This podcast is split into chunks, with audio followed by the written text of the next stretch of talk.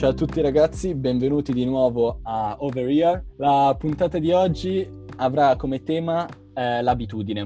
Allora, per iniziare questa puntata io ho pensato a una frase di Walt Disney, ovvero l'unico modo per iniziare a fare qualcosa è smettere di parlare e iniziare a fare. Ma io e Tommaso abbiamo deciso di iniziare a parlare. Quindi parliamo del, eh, delle abitudini e di quanto sia importante continuare a fare qualcosa e di quanto allo stesso tempo sia difficile iniziare, non trovi? Sì, sì, assolutamente. È difficile iniziare ed è soprattutto difficile persistere e andare avanti a fare quello che si è provato a fare. Eh, in questo periodo tu riesci ad avere una tua abitudine? Io ci sto provando, sto provando a inserirle, infatti penso che il concetto di abitudine e di attività durante il periodo del coronavirus sia molto importante. Perché? Perché secondo me ci ritroviamo tutta la giornata ad agire in uno spazio ridotto, che siano 100 metri quadri, 200 metri quadri, e non abbiamo più qualcosa che scandisce il tempo come era durante il periodo normale, quindi si andava in università, si andava in palestra, si andava dagli amici. Quindi dobbiamo noi con delle nostre idee provare a scandire il tempo. Non lo so, io ho iniziato provando a scrivermi dei, dei piani, a mettere giù qualcosa sui fogli, ma dopo due ore, dopo due ore che segui un po' i tuoi piani, tutto diciamo va un po' a rotoli. Quello che è importante è provare a inserire mano a mano delle abitudini che, e queste abitudini ti portano a fare parecchie cose, svariate cose durante la giornata. Assolutamente, ti dico, anche in questo periodo io ero molto produttivo prima con università, lavoro, amici e così via. Quando ti cadono quelle due o tre certezze è un casino, cioè anche se ero molto bravo, come hai detto te, con l'abitudine, eh, devi rincominciare un'altra abitudine. Quindi devi trovare il giusto input e così via ed è difficile, ho tutto il fuso orario, è come vivere in un altro paese adesso. Sì, devi ripartire da capo, cercare di inserire queste abitudini nuove e devi renderle abitudini, diciamo, parti inserendo un'attività che poi diventa abitudine, ti permette appunto durante queste giornate anche un po' ripetitive di riuscire a arrivare a sera avendo fatto quello che volevi fare. E inoltre penso sia importante provare a fare ciò in questo momento, perché comunque abbiamo tempo. Sfortunatamente non siamo distratti da aperitive, calcetti con amici o uscite particolari, quindi abbiamo tempo di provare a inserire un'abitudine. E dato che le abitudini si creano in circa 20-30 giorni, magari inserendole in questi 20-30 giorni di, di quarantena, poi potremo portarle avanti anche durante il resto, diciamo, del, del nostro tempo. Assolutamente. Diciamo che eh, i nostri ascoltatori avranno sentito 70 volte la parola abitudine e oramai gli è entrata in testa, ma la sentirete almeno uh, altre volte. Cosa molto importante, ragazzi, è il tempo che abbiamo a noi, noi a disposizione. Cioè, è l'unica risorsa che è quella più equa e democratica al mondo. Cioè, eh, sia Jeff Bezos che Bill Gates al vostro stesso tempo. Quindi è importantissimo utilizzarla nel modo più giusto. Per cui andiamo subito a parlare del tema di oggi e vi insegnerò un attimo eh, come creare un'abitudine, ovvero ci sono tre semplici step. Questa teoria la potete tro- trovare sul libro The Power of Habit di Charles Duhigg e vi consiglio anche di guardare il TED Talk che è fatto molto bene e si basa su una ricerca scientifica fatta su dei topi, su dei topi che eh, analizzavano il, um, la loro attività cerebrale, ovvero venivano lasciati in questo labirinto e dovevano trovare il cioccolato. La prima volta questo topo ci ha messo 13 minuti per trovare un semplice, eh, in un semplice mm, labirinto un cioccolato. Poi, pian piano che lo faceva più e più volte, è riuscito a ridurre in modo drastico il tempo, ma soprattutto la cosa che ha fatto, diciamo, sconvolgere gli scienziati, che l'attività cerebrale del topo è diminuita in modo drastico, ovvero sembrava quasi che non ci stava pensando, cioè era una cosa talmente ripetitiva che lui la faceva punto e basta. Per cui ci sono questi tre step fondamentali per creare l'abitudine. Il primo che è il segnale, ovvero l'input. Per il topo era quello che veniva liberato in questo labirinto. Il secondo è la routine, ovvero quello che deve fare. Una persona normale deve svolgere un'attività. In quel caso il topo doveva trovare il cioccolato. E infine la ricompensa ovvero la gratificazione. Per il topo era quello di trovare il cioccolato. E in questo caso, diciamo, il potere dell'abitudine è quello di poter, una volta scoperto questa mm, semplice eh, ingranaggio, poterlo applicare dappertutto. Non so te se l'hai mai applicato nella tua vita, Tommy. Allora, io ho cercato di testarlo in tanti modi da quando ho iniziato a leggere questo libro. Una roba simpatica che ho provato a fare. Allora, ho deciso di correre una 10 km, che per me è un obiettivo molto importante, partendo dai miei 2 km di fiato. E ehm, quindi ho deciso che devo correre questi 10 km, devo allenarmi. E volevo allenarmi dopo, dopo l'università. Cosa succedeva? Arrivavo a casa, anche comunque gasato, volevo correre mi sedevo sul divano giusto per riposarmi due minuti dalla fatica della giornata e lì crollavo. Nelle prime tre settimane sono andato a correre una volta. Ho detto ok, devo, devo cambiare. E ehm, quindi cosa ho fatto? Ho cercato di creare, come ha detto Stefano, un input, ho cercato di mettere lì un, uno spunto, un segnale. Questo segnale è stato che quando uscivo la mattina da, prima di andare in università, preparavo le scarpe da corsa e i vestiti subito dove appoggio eh, il, il, telefono e il portafoglio quando torno a casa. E da quel giorno in poi non mi sono più messo sul divano fino a che non sono andato a correre. Quindi questo può essere un, un esempio. All'inizio è molto difficile perché basta che tu sbagli, non metti, non metti i vestiti o comunque ti dimentichi e non, non hai abbastanza forza di volontà per farlo. Però poi quando diventa un'abitudine è facile portarla avanti per, per molto tempo. Sì, eh, proprio nel libro, eh, penso per rimanere nello sport, perché anch'io l'ho, l'ho, utilizzato nello stesso tuo modo per andare in palestra e io sono un po' un malato perché vado tipo dalle 7 alle 8 del mattino e quasi tutti mi chiedono come fai e così via. È abitudine ragazzi. Eh, nello sport, nel libro, eh, c'è Michael Phelps che una cosa che mi ha stupito, che lui era talmente così ossessionato sia dalla vittoria e dall'allenamento che lui sognava e bastava chiudere gli occhi e lui si stava allenando. Cioè, anche nella, in una finale mondiale, lui anche poteva perdere la vista e tutto, ma allo stesso tempo avrebbe vinto in qualsiasi modo. È una cosa fantastica, non trovi? Sì, ma lui ha fatto, infatti, proprio dice nel libro, ha fatto il record del mondo, adesso non mi ricordo con che stile, con ehm, l'acqua negli occhi perché era talmente appunto abituato a fare quel gesto, a fare quell'attività anche durante la notte, che ce l'ha fatta. Inoltre diceva ehm, che lui tutto quello che faceva da quando si svegliava il giorno della gara fino alla gara stessa erano tutte piccole abitudini che si andavano a sommare e creavano il suo, diciamo, rituale di gara. Quindi molto interessante. E un'altra cosa che vorrei aggiungere per quanto riguarda questo, tre, questo ciclo di abitudini è quella che lui il, l'autore del libro chiama The Golden Rule, cioè la, la regola d'oro. E qual è questa regola d'oro? Che noi non possiamo cancellare una cattiva abitudine, perché sì, siamo pieni di cattive abitudini, non possiamo cancellarle. Cosa possiamo fare? Possiamo cambiarle.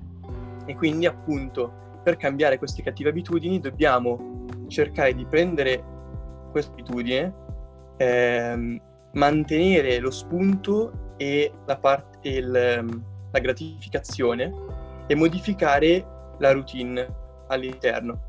Quindi faccio un esempio anche qui personale.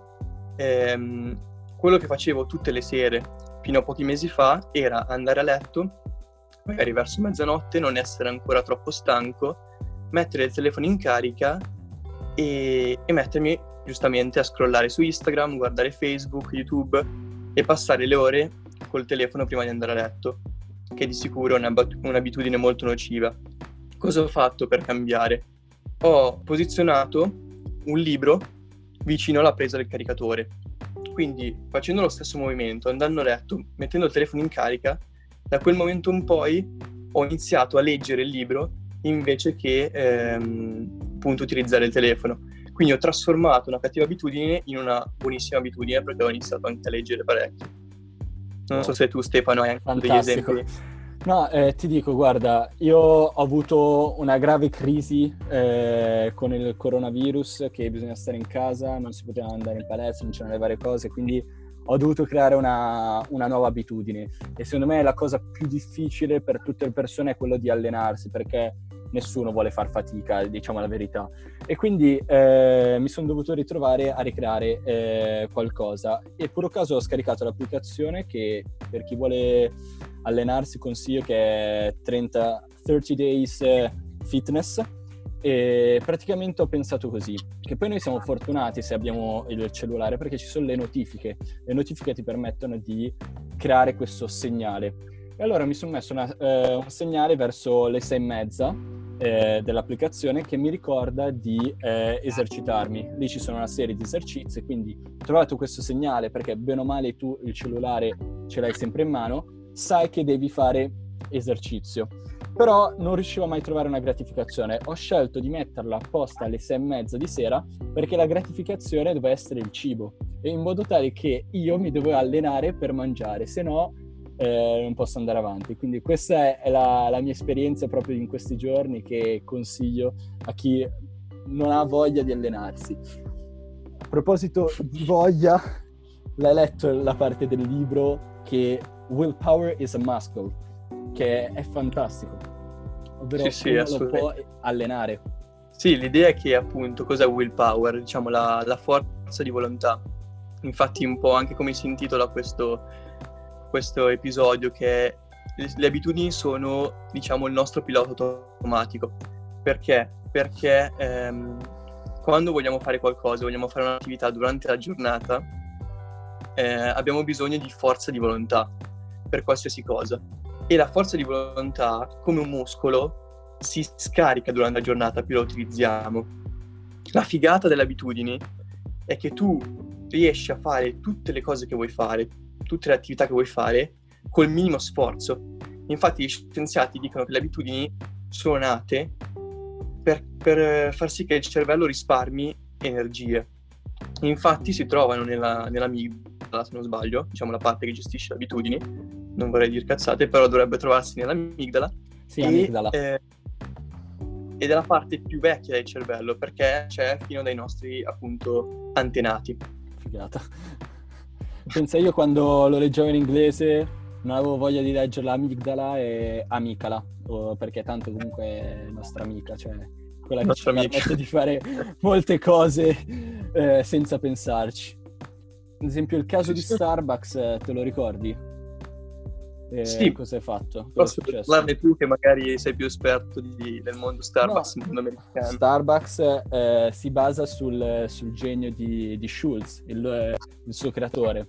Praticamente partendo da una semplice storia che un, um, diciamo, un dipendente di Starbucks aveva scritto sul, uh, su un cup uh, de, del caffè la parola con la B in inglese a una cliente per dei diversi motivi. E dove Starbucks il loro punto di forza era proprio eh, vendere l'esperienza che poi diciamo è l'obiettivo di tutte le aziende nel 2020, quello di non vendere semplicemente il prodotto e l'esperienza.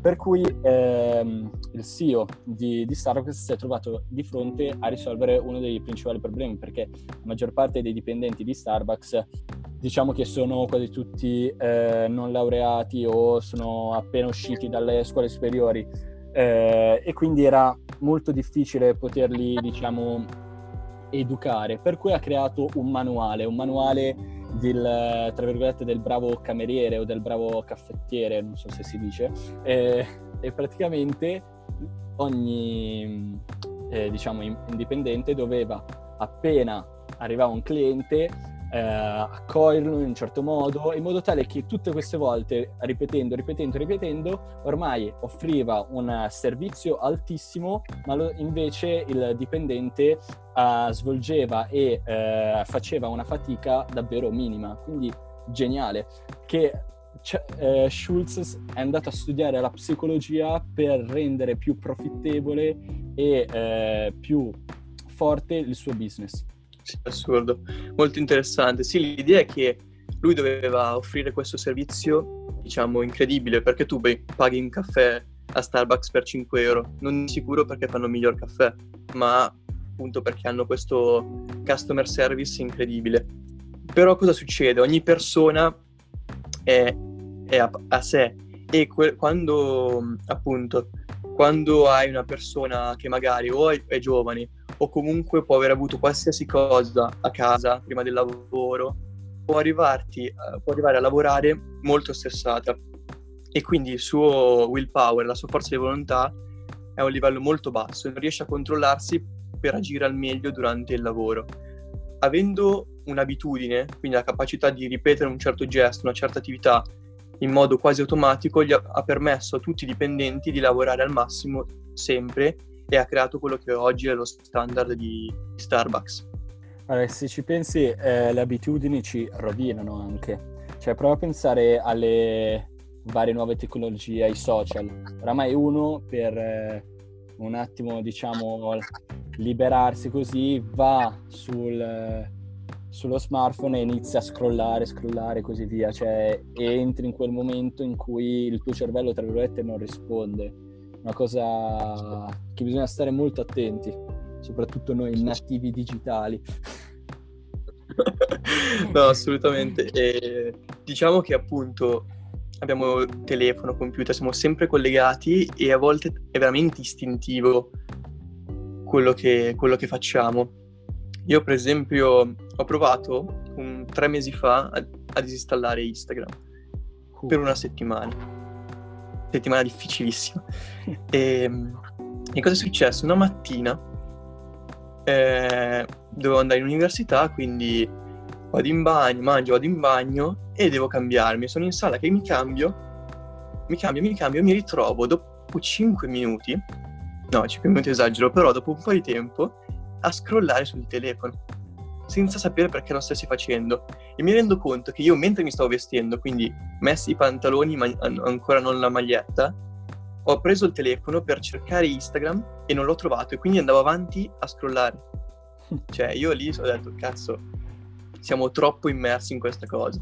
Quindi di sicuro bisogna stare attenti e per questo è importante capire anche come cercare di modificare queste, queste cattive abitudini.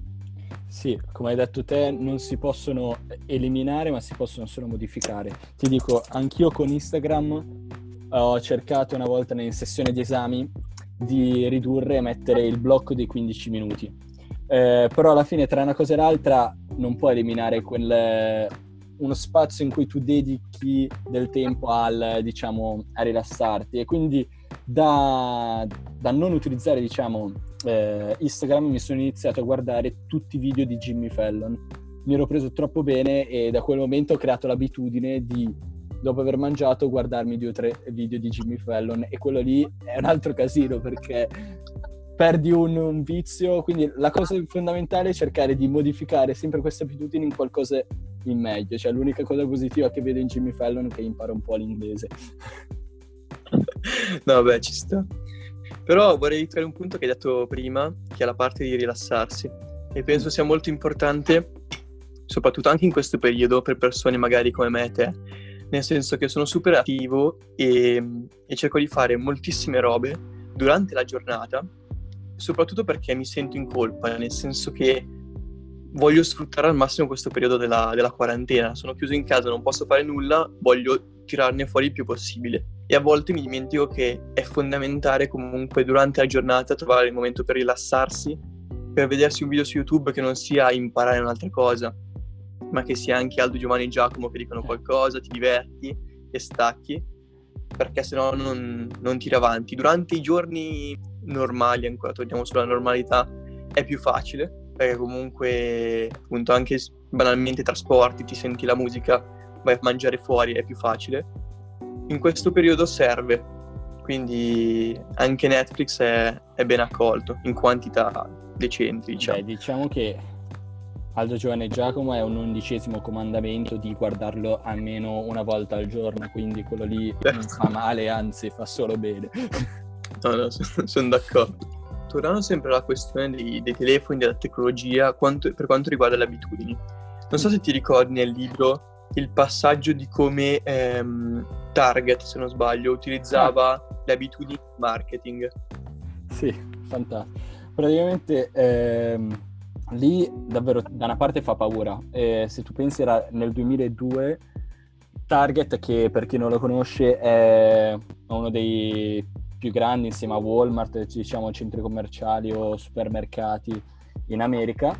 Eh, e praticamente loro, grazie attraverso una, una, campagna di marketing, ovvero quella dei coupon, cioè dopo aver comprato 100 euro di una cosa, loro ti iniziano a dare una serie di coupon in base proprio alle tue abitudini. Oramai loro erano diventati così forti a conoscere i dati e eh, le abitudini di qualsiasi persona e quindi sapevano che se una donna andava a comprare il latte e poi un determinato, eh, diciamo, determinati assorbenti e alcune, car- eh, alcune carte igieniche e così via, sapeva che quella donna era incinta, per cui in questo pezzo racconta proprio il, lo scrittore racconta di un, um, di un fatto accaduto realmente in cui eh, Target, il supermercato, conosceva che una, una, ragazza di 20 anni era incinta, invece suo padre e la sua famiglia no, perché non gliel'aveva detto. E il bello è che il padre l'ha scoperto tramite questi coupon di, eh, di, di Target, perché gli arrivavano ogni volta prendi i pannolini col 50% di sconto, prendi i biberon al 35% di sconto e così via. E lui allora è, and- è andato a lamentarsi direttamente con Target e poi è- ha scoperto tutto che in verità sua figlia era incinta. quindi, cioè, già nel 2002, quindi non serve Google, quindi ragazzi state tranquilli che non vi spiano dal microfono, ma vi spiano in un altro modo, conoscendo voi stessi. Sì, diciamo che appunto, dato che siamo ripetitivi attraverso le abitudini, è facile utilizzarle comunque nel marketing per vendere. E quindi se questo lo facevano nel 2002, oggi faranno delle, delle cose incredibili e, e, bisogna stare attenti da quel punto di vista anche per non essere manipolati, diciamo, anche a livello di elezioni, cose politiche che sono ancora più importanti. Poi questo non vuol dire non, non, non utilizziamo le abitudini. No, no. Assolutamente no, però bisogna essere, bisogna essere coscienti di come anche il marketing lo utilizza, ma anche a livello positivo, nel senso che se noi dobbiamo fare una campagna marketing, dobbiamo sapere che oggi è importantissimo anche avere un'ottica su, su come funziona la testa, la psicologia per, per, vendere dei prodotti. Mi ricordo un'altra cosa che diceva nel libro eh, riguardo al fatto che nei supermercati mettono spesso i prodotti più costosi all'entrata sulla destra perché hanno studiato che è solito nell'essere umano, quando entra in un supermercato, diciamo guardare subito a destra o muoversi sulla destra. e quindi hanno iniziato a posizionare i prodotti costosi all'inizio almeno sulla destra. Quindi la prossima volta che andate al supermercato controllate. Sempre a sinistra. Cioè, guardate a eh? sinistra. Ognuno guardi a sinistra così risparmio quei 2-3 euro. Vabbè, dopo un anno vi comprate quasi un iPhone, eh, ragazzi. No, adesso. No, poi eh, un'altra cosa che noi vogliamo portare avanti è proprio in questo podcast è quello di saper eh, quanto sia importante continuare, ovvero dopo il più delle volte c'è il problema che uno non trova mai eh, l'inizio, cioè trova 3000 scuse, quindi una cosa interessante sarebbe di dare dei consigli su, su come eh, iniziare qualcosa, ad esempio tu Tommy com'è che, che trovi lo stimolo a iniziare? O se no poi raccontiamo anche la nostra storia di come abbiamo capito che dovevamo fare questo, questo podcast e di come abbiamo iniziato e abbiamo deciso di iniziare questo podcast. Sì, sì. Parto io, poi comunque raccontiamo un vai, po' insieme. Vai. Io parto ancora da prima, quindi dal mio periodo del liceo fino adesso all'università. Diciamo che, come ho detto nello scorso podcast, sono sempre stato molto timido e quindi il problema del giudizio degli altri ti pesa sempre un sacco quando devi iniziare qualcosa. Perché? Perché quando inizi qualcosa ti esponi e quindi il giudizio degli altri non ti fa mai iniziare. Cioè io ho avuto un sacco di idee durante il periodo del liceo ma mai messe in pratica appunto per paura di essere giudicato. Questo è cambiato radicalmente quando ho iniziato l'università per vari motivi. Sono entrato in contatto appunto con l'associazione e con un gruppo su YouTube che si chiama Yes Theory che hanno questo motto che dice seek discomfort, cioè cerca, vai oltre appunto la tua zona di comfort e cerca di dire il sì più possibile alle cose che ti capitano, cioè buttati nelle cose che ti capitano e poi quando sei in quelle cose lì vedi come, come gestirtela. Ed era lo stesso, diciamo, motto dell'associazione. Quindi mi sono lanciato e ho iniziato a dire continuamente di sì e l'anno scorso, quindi 2019, è stato un anno incredibile perché dicendo di sì a, a tutte le cose che mi capitavano, ovviamente non buttati da un ponte, ma cose positive, e fino all'anno prima dicevo di no perché avevo paura di mettermi in una situazione un po' di merda. Vi faccio il primo esempio banale che mi viene in mente. Ho fatto il mio primo evento a Madrid, sono andato a Madrid in un evento che durava una settimana, un workshop su machine learning ehm, con 20-25 stranieri, persone da tutta Europa, io ero l'unico italiano e fuori da, dall'interrogazione inglese non avevo mai parlato inglese. Io l'anno prima non sarei mai andato per una roba del genere. Con questa forza di provare ho iniziato e da lì è tutto crescendo. E questo podcast è la stessa parte, diciamo, dalla stessa idea. Se, se vuoi aggiungere esatto, qualcosa. Sì. Guarda, mi collego che per tutti, cioè alla fine anche questo il primo episodio di questo podcast, non sarà stato uno dei migliori. Quindi di sicuro sempre, cioè o sei un talento o comunque è difficile che alla prima, o hai il culo del principiante, alla prima cosa che fai ti viene bene però eh, non potrai mai arrivare al cinquantesimo episodio del podcast, al centesimo e così via, senza partire da uno, dal, dal primo. Quindi è molto importante capirlo. Per mia esperienza io ho deciso di, di iniziare questo podcast e di iniziare a fare altre cose perché a me piace molto, diciamo, innovare sperimentare. Bisogna, bisogna trovare, diciamo, la, la, propria dimensione. Però in questo podcast alle basi ci sono dei valori in cui è uno spazio libero dove due ragazzi di 20 anni raccontano delle loro passioni, delle loro idee, ma soprattutto uno può ritrovare se stesso, cioè alla fine perde, una volta che tu parli in questo podcast devi dare le tue opinioni e quindi per forza ti devi mettere in gioco, cioè siamo solo io e te Tommy, quindi eh, devi dire cosa ne pensi e, e, quindi il messaggio che vogliamo dare è buttarsi e fare quello che, che ognuno crede sia giusto di fare. Ovvio, non uccidere una persona, questo non, non lo dobbiamo dire. no. No, io aggiungo brevemente poi per concludere che secondo me questi sono gli anni d'oro per tentare di fare queste cose, buttarsi e sapere che quando uno ti critica è perché non lo sta facendo. Cioè tu puoi essere criticato perché ti esponi e stai facendo qualcosa. Quindi buttarsi e un po' come dicono gli inglesi, don't give a fuck sulle opinioni degli esatto. altri e, e, tentare. Aggiungo un attimo, tornando invece sulla questione delle abitudini, che dato difficile iniziare e creare delle abitudini, ho trovato dei siti web delle app che vi consiglio adesso che possono aiutarvi. Allora, ci sono due siti web che ehm, sono molto particolari, si chiamano BeMinder e Stick con due K finali. E questi siti web sono particolari perché voi eh, mettete la vostra carta di credito e pagate ogni volta che fallite nel praticare un'abitudine. Diciamo che è un modo per ehm, aiutare il vostro willpower a seguire questa attività giornalmente, fino a che appunto dopo un mese magari diventa un'abitudine. Se no, se volete qualcosa di un po' più tranquillo, ci sono i famosi habit tracker, che sono Strides, S-T-R-I-D-E-S, Habitab e Abiti, Abitica. Abitica è il più particolare perché include della gamification e quindi le vostre abitudini diventano parte di un gioco e voi siete questo personaggio che sopravvive grazie al fatto che voi facciate delle abitudini.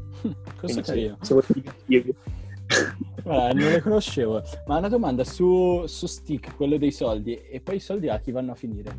Ah, vanno a, a Stick, che li usa in parte per loro e in parte in beneficenza. Diciamo Beh. che nasce da questo ragazzo che lo faceva col suo amico e poi ha detto perché non farlo più, più in grande. Geniale. come, sta, se vuoi come, sì, come fare i soldi sulla gente, è una cosa molto interessante. No, allora io eh, a differenza di, di, Tommy non utilizzo nessuna applicazione tranne, come ho detto prima, ad esempio quelle sullo sport o ad esempio attività per, dell'Apple Watch e così via, che è uno dei miei principali eh, obiettivi, quello di stare allenato.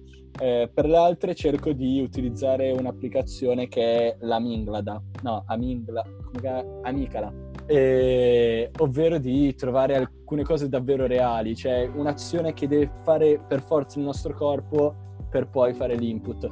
Una cosa interessante è quella di studiare se stessi, ovvero prima di iniziare una vera abitudine, cercare di capire come ho speso gio- questa giornata. Ad esempio, prima di andare a dormire, magari prendi un taccuino, ti segni le varie cose e dici: Ok, dalle 8 alle 9 ho studiato eh, bilancio, dalle 10 alle 11 programmazione controllo. E poi scopri che hai perso due ore e dove sono andati a finire. E lì cerchi di capire qual è stato l'input che ha fatto fare quell'attività e qual è stato davvero quel, quel reward. E così c'è la gratificazione. Quindi quello lì è forse è molto interessante. È una versione, diciamo, molto più analogica che magari alla gente può piacere. Sono, sono d'accordo. Niente, direi che siamo arrivati al nostro... Sì, eh, credo che abbiamo concluso per oggi ovvero la questione delle abitudini, credo che l'abbiano capito tutti quanto siano importanti. E quindi per Overia è tutto.